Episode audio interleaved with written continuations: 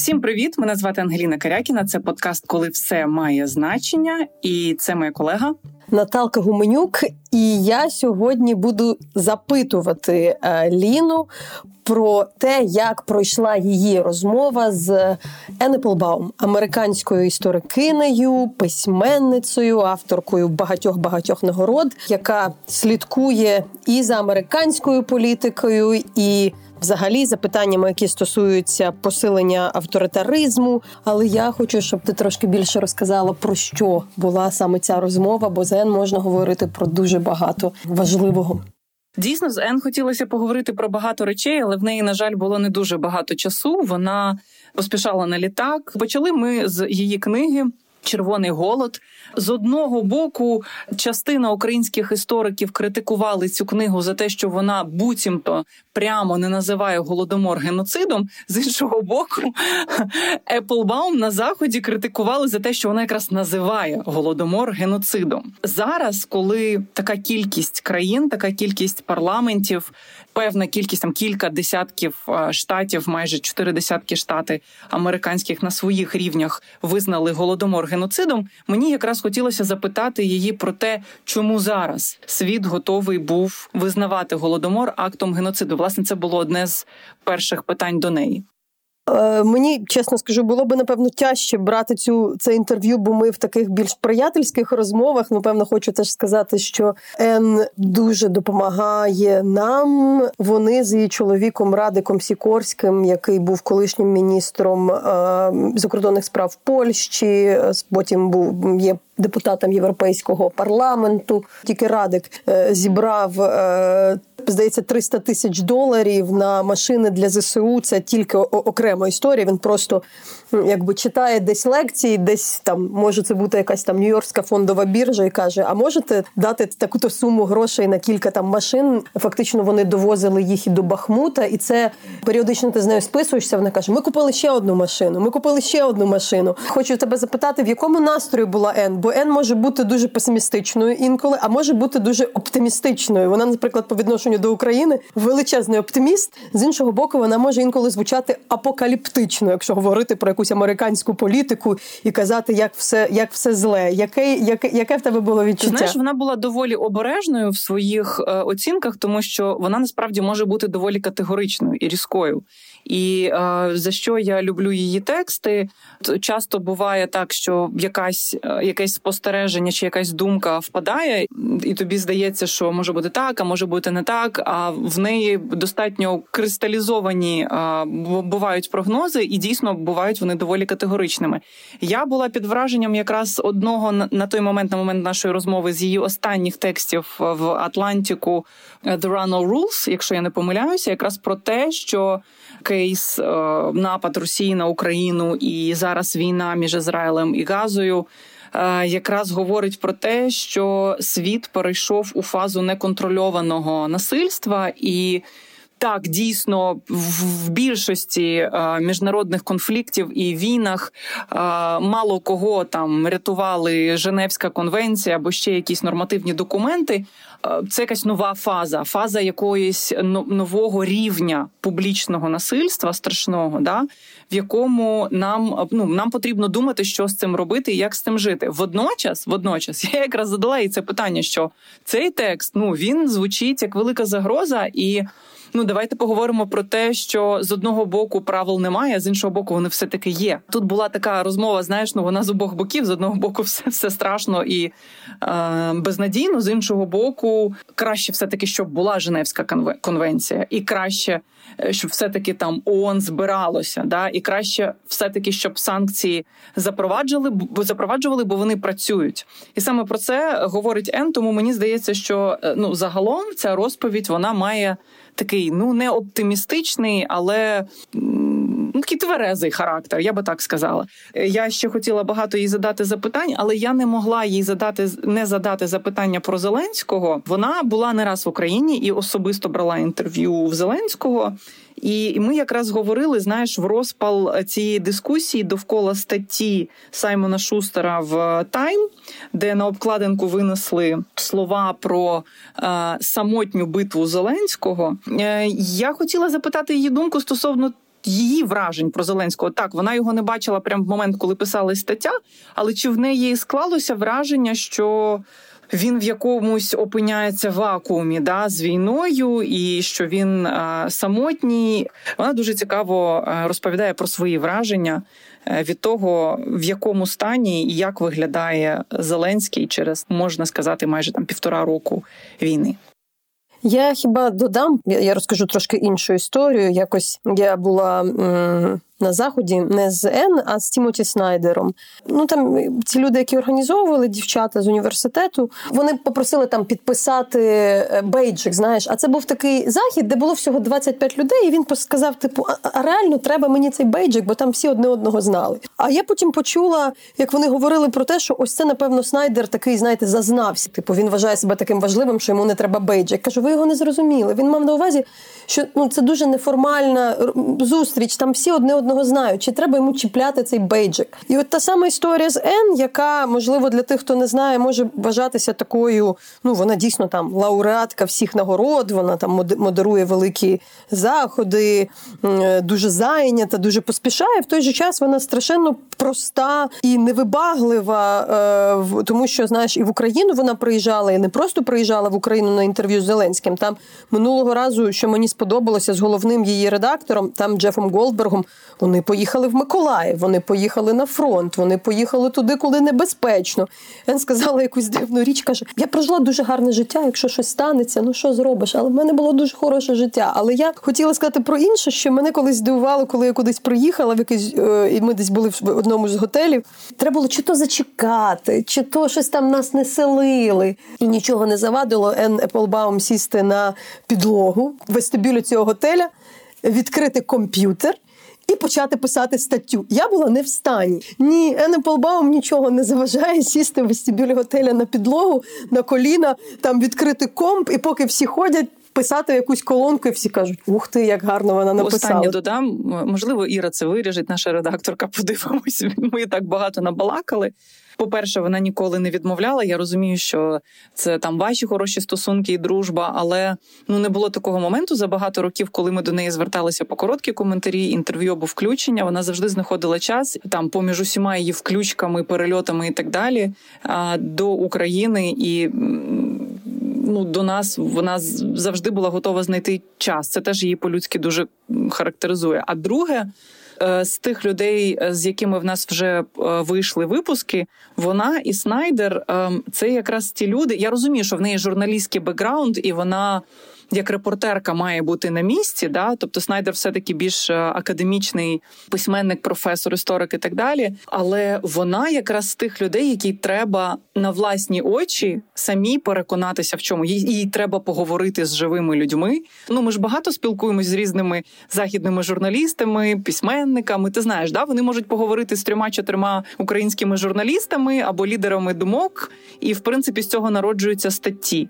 Вона якраз з тих, які треба на власні очі побачити, переконатися, поговорити з великою кількістю людей, з тими, хто ухвалює рішення, побачити на власні очі для того, щоб зробити якийсь висновок. Мене, знаєш, що здивувало? Ми ж за цей час зустріли дуже багато відомих людей, да? Там головних редакторів, редакторів. І я теж спілкуюся з людьми там в Україні, приїжджають різні журналісти. Якщо бувають такі західні журналісти, редактори, в яких є там український фіксер-продюсер, який має про все домовитися, Ен, коли приїжджає, вона пише всім сама, узгоджує всі свої інтерв'ю, їй так швидше, вона сама може пояснити. І це теж, якби для нас, мені здається, теж для українських журналістів, теж має бути якимось типу знаком, що ну якби не від статусу, не від цього це залежить все. Ну я маю на увазі там те, як ти організовуєш свій процес. Люди з таким досвідом і іменем та дуже часто можуть, ну в принципі, да, робити все самі, не покладатися на 1 мільйон асистентів в той час, коли як інші люди, куди іншого статусу, можуть там, просто принципово там щось сказати, що хай це хтось за мене зробить, що я там буду листа сам писати. Так що це теж якась така, якийсь такий досвід для мене, ну якби просто от такої взаємодії. Ми якось змогли розкрити людину за гучним іменем Пулітцерівської лауреатки на однієї поважної премії Ен Епплбаум, авторки великих матеріалів, в тому числі про Україну. Ми трошечки змогли розказати, що це за людина, тож давайте слухати.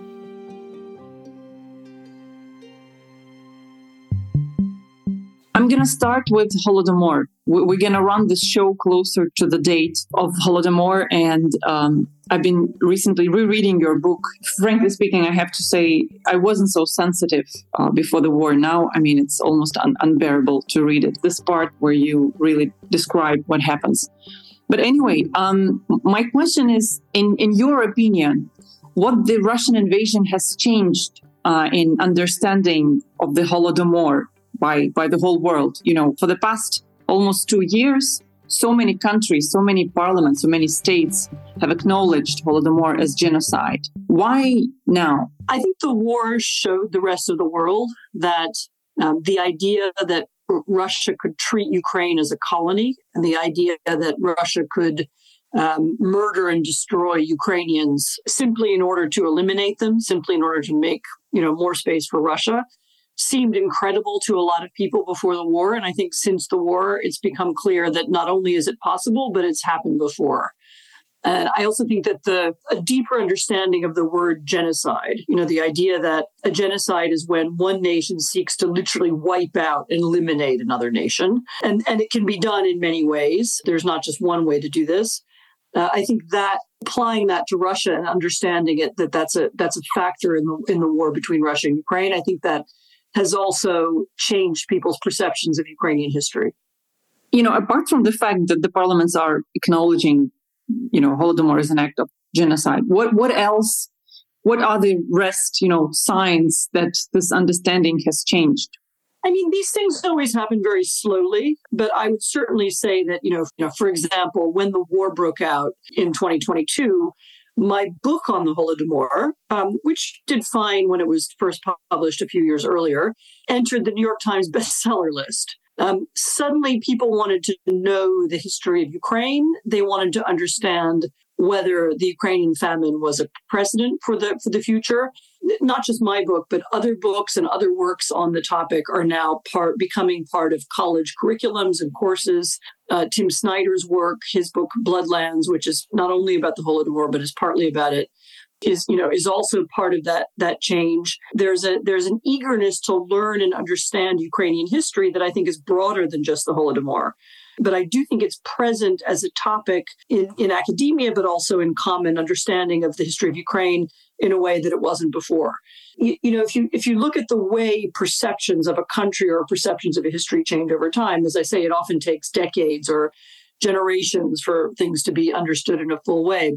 But there's a way in which a lot of the world is now ready to understand that history or interested in that history in a way that they weren't before. People want an explanation for what's happening now, because actually to somebody who lives in the United States or even Great Britain, you know, let alone somewhere like India, the Russian attack on Ukraine is nonsensical. I mean, why would they do it? What's the purpose of it?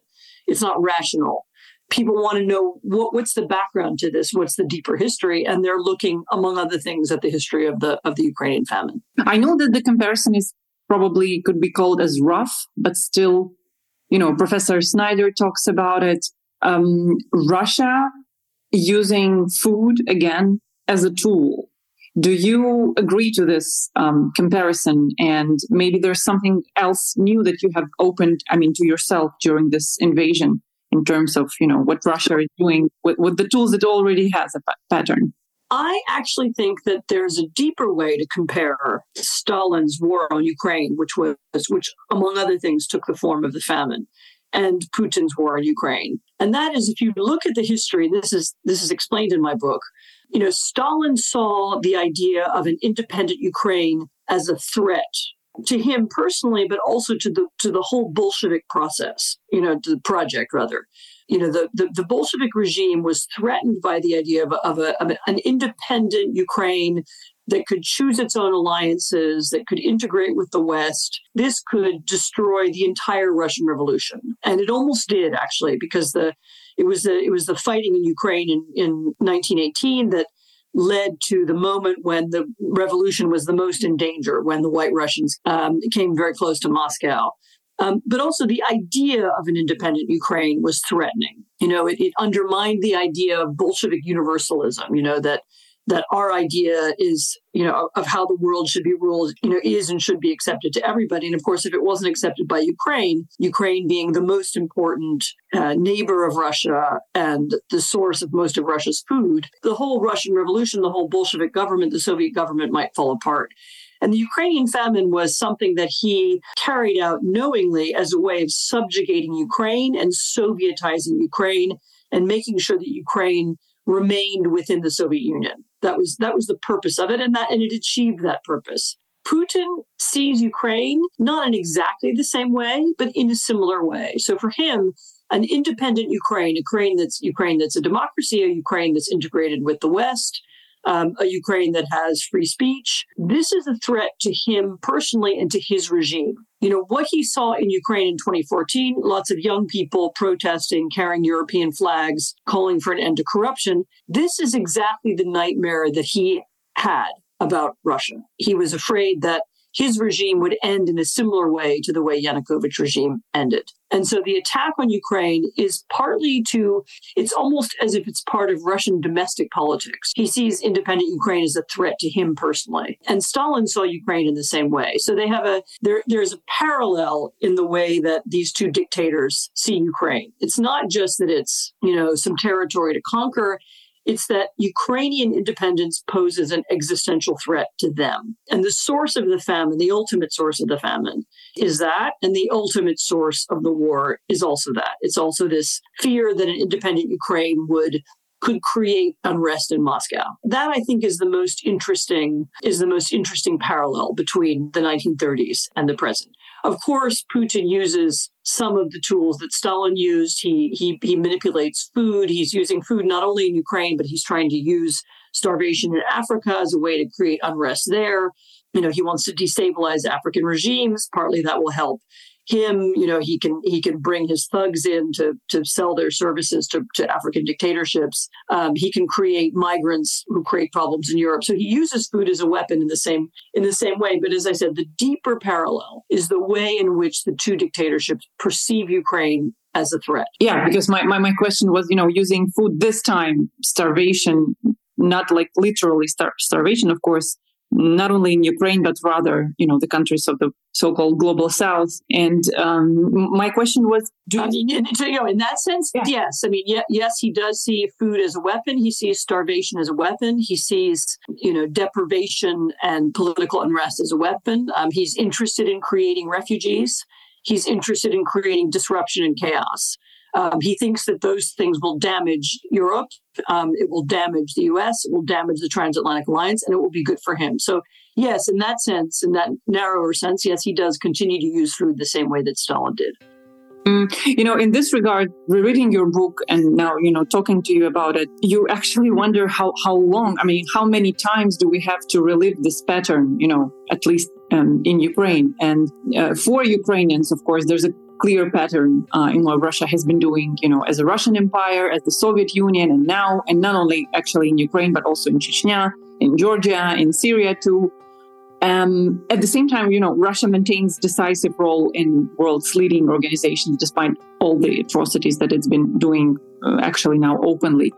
In one of your recent texts, you analyze terroristic tactics, both of Russia and Hamas, and you write that open brutality has again become celebrated international conflicts. A long time may pass before anything else replaces it. So my question is, how do we actually survive this time before anything else replaces it? And what do we do to replace it? I'm not sure that it's replaceable. I don't know that you can now reimpose an idea of respect for human rights, unless you have the agreement of all states to impose it. I'm sorry if this sounds rather dark, but I think the deterioration of the international system, which was always, by the way, pretty rickety to begin with. It's not like the UN Convention on Genocide prevented genocide in Rwanda. It's not like UN rules, language about human rights prevented human rights violations in many places. These things existed as an ideal and as an aspiration. The advantage to them was that a lot of states felt some kind of obligation to even to pay lip service to them. So if there were civilians killed in a military conflict, They tried to, ameliorate that problem or apologize for it, or to make up for it, or, they acknowledged that was a wrong thing to do, and they sought to avoid doing that. What we now have is a series of conflicts in the world where civilians are the actual target. In Ukraine, civilians are part of what the Russian military is trying to destroy. They're trying to create terror in the civilian population. They're trying to dismantle the Ukrainian economy. They're not really pretending that civilians are anything but a part of the war. We see Hamas, when they made their attack on Israel on October the 7th, it was exactly the same. So the goal of that attack was civilians. It was a terrorist attack that didn't really hide that that's what it was. It used outright and really some very extraordinary cruelty, the kidnapping of children and the murder of children in front of their parents and vice versa. I mean, all of this was designed to create terror in Israel, and it was also designed to say, we, Hamas, don't care about your rules, and we don't care about your international law, and we are not interested in even pretending that we abide by it. I would say the Israeli, there is a way in which the Israeli, the many civilians who have died,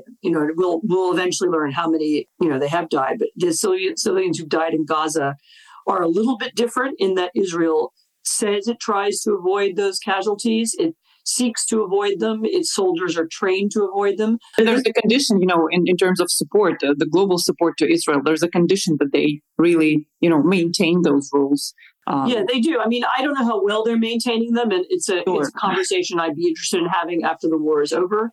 Obviously, the accusation that they are not maintaining them is motivating a lot of people to protest against Israel, and I understand that. Nevertheless, certainly when we're talking about Russia and Hamas, we're talking about organizations or states or groups who don't care at all about any of that stuff anymore and aren't really pretending to care. That's a kind of new quality in international relations. I suppose we've always had terrorist groups that thought that way, but Russia is not a terrorist group. It's a state. And Hamas is a little bit more than a terrorist group. I mean, it was actually the ruling party of Gaza. It was a recognized political organization that had funding not just from Iran, but from Qatar, and was recognized more or less by the Israeli government as the leadership of Gaza. It wasn't a tiny group of people, in a basement somewhere, secretly plotting some kind of attack. It was the open ruler of Gaza. It seems to me there is a difference. I mean, an Israeli friend of mine said to me recently, if you ask about a child who was killed by Hamas and a child who was killed by the Israeli military, I mean, obviously to the child, there's no difference. To the children, rather, there's no difference. I mean, the effect is the same. But the men who killed them remain different. If you have deliberately sought to kill children and if you have accidentally killed children, there remains a moral difference between them. Anyway, I mean, that's maybe a diversion. But, but in the case of Russia, you have an almost more extraordinary phenomenon, which is that you have a state which is one of the founding members of the United Nations and is a member of the permanent member of the UN Security Council, signatory to all of these conventions on human rights and on genocide and so on, deliberately defying all of those things and deliberately seeking to undermine them. That's a new quality in international public life. It does sound quite dark, but at the same time, you're right that it is still better to have Geneva Convention than not to. I think there will still be states in the world that seek to use this language and will continue to talk about human rights and will continue to try to fight in ways that aren't that don't go out of their way to be cruel. But we are living in an era when a lot of the world doesn't care about those things anymore. Therefore, we need to be cognizant of that and to understand, where it is that we live now and what kind of world we inhabit. Yeah, I think it's important to stress that still, many instruments do work, maybe not unless, but still like sanctions. And, there's lots of restraining practices, even what we've witnessed after the ICC issued, an order to arrest Putin and Lvova Belova for children deportation, we could see that something changed in the way they handle this war crime. I think it's really important to have this in place. It's just, for those who will be listening to it, and have this confirmation maybe of their thought that, there are no rules, nothing is working, this is a really... No, so of course people should go on trying to enforce these things. And the ICC decision about Putin was very important. It was, first of all, I think the first time that really the world acknowledged this kidnapping of children, this mass crime. I think it worried Putin enough that he will now have to be careful where he travels. And you can see that he is now careful where he travels. You know, it did put some constraints on Russia. It did put, you know, it did remind other Russians that this kind of violation of, you know, really extreme violation of, you know, international law could have consequences. And I think it's good and important that happened. But as I said, it wasn't sufficient to stop the war. You know, talking about the world care or not care about what is happening in Ukraine, the recent Time magazine by Simon Schuster about Zelensky called his battle lonely. I know these are not your words. You probably read it. But my question is, in your opinion, how lonely is this battle now and how lonely it may become, you know, in the future, considering the outbreak of war in Israel, considering the upcoming elections in the US? What's your opinion on that? So I don't think it's fair. You know, Zelensky is not lonely in the sense that he still has enormously important allies around the world. You know, Joe Biden, the British government, Chancellor Schultz, Mrs. von der Leyen, who was in, you know, recently in Kiev.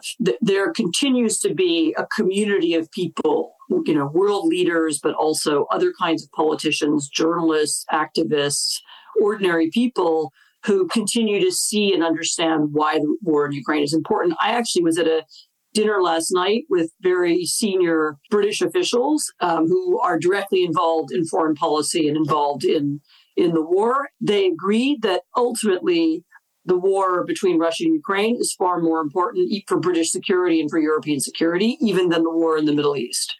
The war in the Middle East does create a lot of very powerful emotions. You know, there are big Muslim communities and Jewish communities in almost every European state, and of course in the United States. It creates, you know, strong and conflicting passions. And so people will talk about it and they will focus on it. It is my hope that there will not be a loss of understanding, nevertheless, of the existential significance of the war in Ukraine. You know, I would not say that something fundamental has changed. I don't think anybody's estimation or understanding of the war has changed. There is one big problem that has actually not much to do with the Middle East, but maybe it's worth explaining to a Ukrainian audience. There is a problem in the U.S. Congress right now to do with the congressional leadership. So there remains a majority in Congress, both, you know, among Democrats and Republicans, in favor of aiding Ukraine and in favor of giving economic aid to Ukraine, bringing weapons and so on.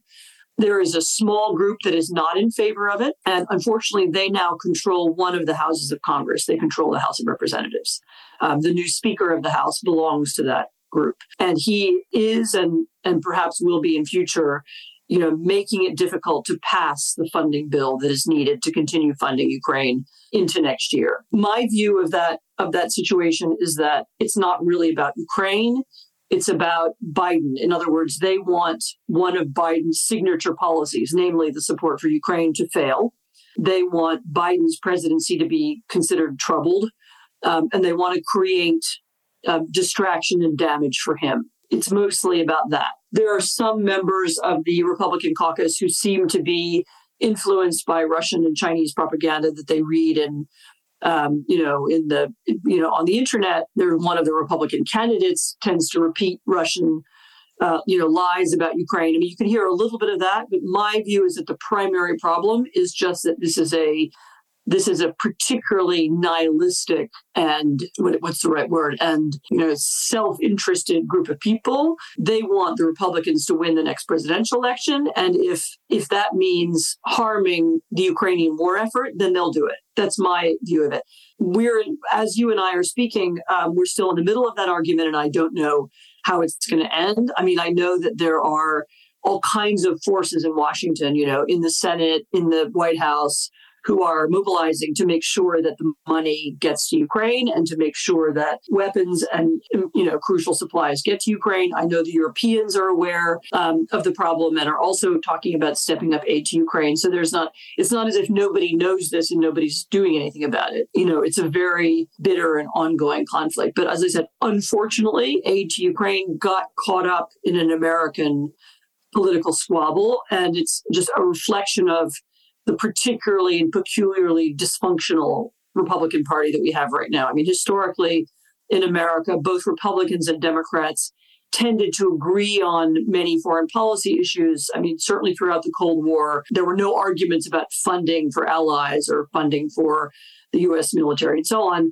Now those things have become partisan, and there are partisan disagreements about this war. I hope they will be overcome quickly, but it's a real fact. I mean, again, it doesn't represent the majority of people in Congress. This view doesn't represent the majority of Americans. The majority of Americans continue to support Ukraine. I've seen plenty of polling that shows that, but we have a particular problem with a group of congressmen who right now are able to control the votes over when Congress will vote over this particular funding package. It looks like a vicious circle to Ukraine, that in order to gain support, you need to demonstrate success in terms of counteroffensive, things like that. And in order to gain success in counteroffensive, you need to have support. Ukraine has been quite outspoken in what it needs in order to gain that success. Recently, we all read this text, this column at The Economist by Ukrainian Armed Forces General Zaluzhny, saying that now it has become a positional war, and in order to overcome it, we need a technological breakthrough.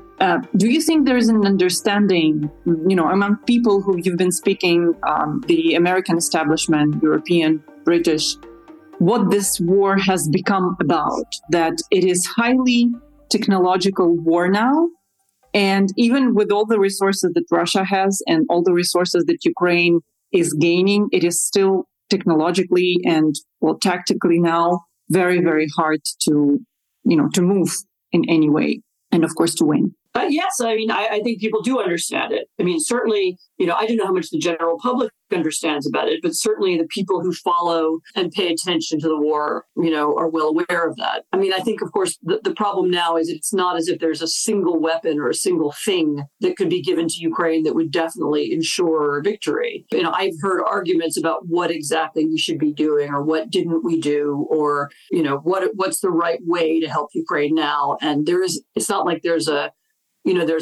agreement, Ukraine needs this one thing, and all we have to do is give it to them, then the war's over. So the difficulty now is figuring out what's the best way forward.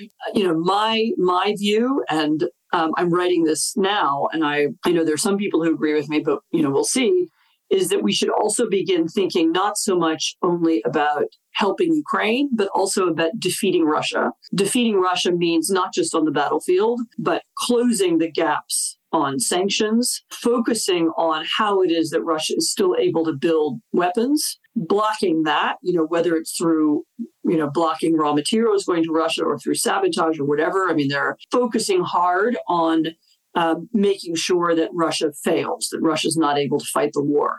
And that just changes the frame of how you think about what we do. So it's not just about getting ammunition to Ukraine, although, of course, that's critical.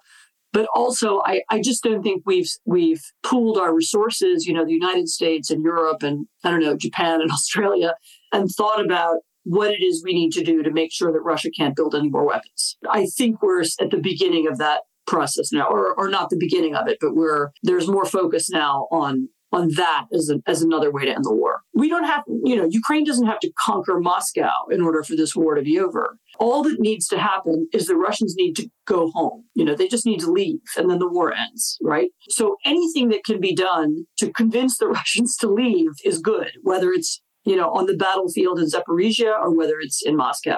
I hope that Ukraine and its allies will begin thinking harder along those lines too. I wanted really to hear your personal opinion about Zelensky. You've met him several times personally. You interviewed him, and you said that you do not agree that his battle is lonely. Still, of course, none of us is in his position and is doing the job that he is doing right now. But at the same time, I wonder, what is your perception about him as a person, being on one hand quite sharp about the Western support and about the tempo in which the West is supporting Ukraine, and at the same time his image in the West, whether anyone, you know, is irritated by his appeal, by his tone and things like that. If we talk about this article by Simon Schuster, there's been a huge discussion in Ukraine around it, whether it's correct, you know, whether it really takes place, whether the battle is lonely, you know, and other things.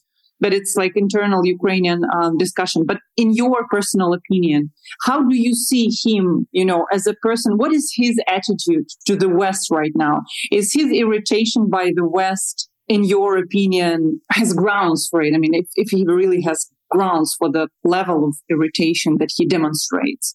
Zelensky, stepping back, has been just an unbelievably successful wartime president, you know, measured by anything against anybody. You know, if you look at this war from the beginning until now, you know, that he managed to galvanize, you know, a Western coalition, a democratic world, not just Western, actually. I mean, the democratic world, you know, there's 50 countries come to the Ramstein meetings, you know, that he managed to galvanize that through the force of his personality and his appeal and actually his very ordinariness, the fact that he never has portrayed himself as a military genius. You know, he's never, you know, when he meets people, when he met us, you know, me and my colleagues from The Atlantic magazine, he keeps saying, I'm an ordinary person in an extraordinary moment. And, you know, and I'm appealing to you as an ordinary person to other ordinary people. In other words, he's been extremely successful in the way he talks to the world, the way he speaks to journalists. And so on. It is true that more recently there were one or two moments when they missed, you know, the tone was wrong. The tone was wrong at the NATO summit, for example, when, you know, Ukrainians were told months in advance that there wouldn't be a statement about NATO membership. They knew there wouldn't be, and it's a separate conversation about why there wasn't or why there. That's another issue. Doesn't matter. They were told there wouldn't be. And yet when they saw the statement, you know, that NATO produced, which was just some bland bureaucratic language, they protested. You know, that was the wrong moment to protest. You know, there are good moments to do it and bad. There was I am not a fan of the outgoing Polish government. I think it was a catastrophically bad government, and I'm very happy they just lost the election. Nevertheless, you know, it probably wasn't a good idea for Zelensky to allude to them during a UN speech. You know, it was, you know, you can particularly that government, because it's quite nationalist. It was in the middle of an election campaign. You know, you know, sometimes he doesn't need to express his irritation with other particular countries or with, you know, the West more broadly. It seemed like it only fueled. With Poland, it seemed like it only fueled, you know, this moment of really his work. So in Poland, like, by the way, and again, I think that the Polish government was completely at fault, and I blame them absolutely. So you stipulate. I also think that for the Polish prime minister to say, I'm not giving Ukraine any more weapons, which he did say at one point. This is Prime Minister Morawiecki, who hopefully will not be with us for very much longer. I think that was a catastrophic thing to say. It was terrible. And also it wasn't even true. Poland continues to give Ukraine weapons. So, you know, it was some weird emotional reaction he had. But, you know, it was very damaging. But nevertheless, I mean, you know, it's not useful for Zelensky to criticize his partners in public, you know, even if he feels it very strongly. He is a better conveyor of positive emotions. You know, he's very good at that. People appreciate it. You know, he's done lots of videos thanking people. I mean, there was a great one about Belgium recently.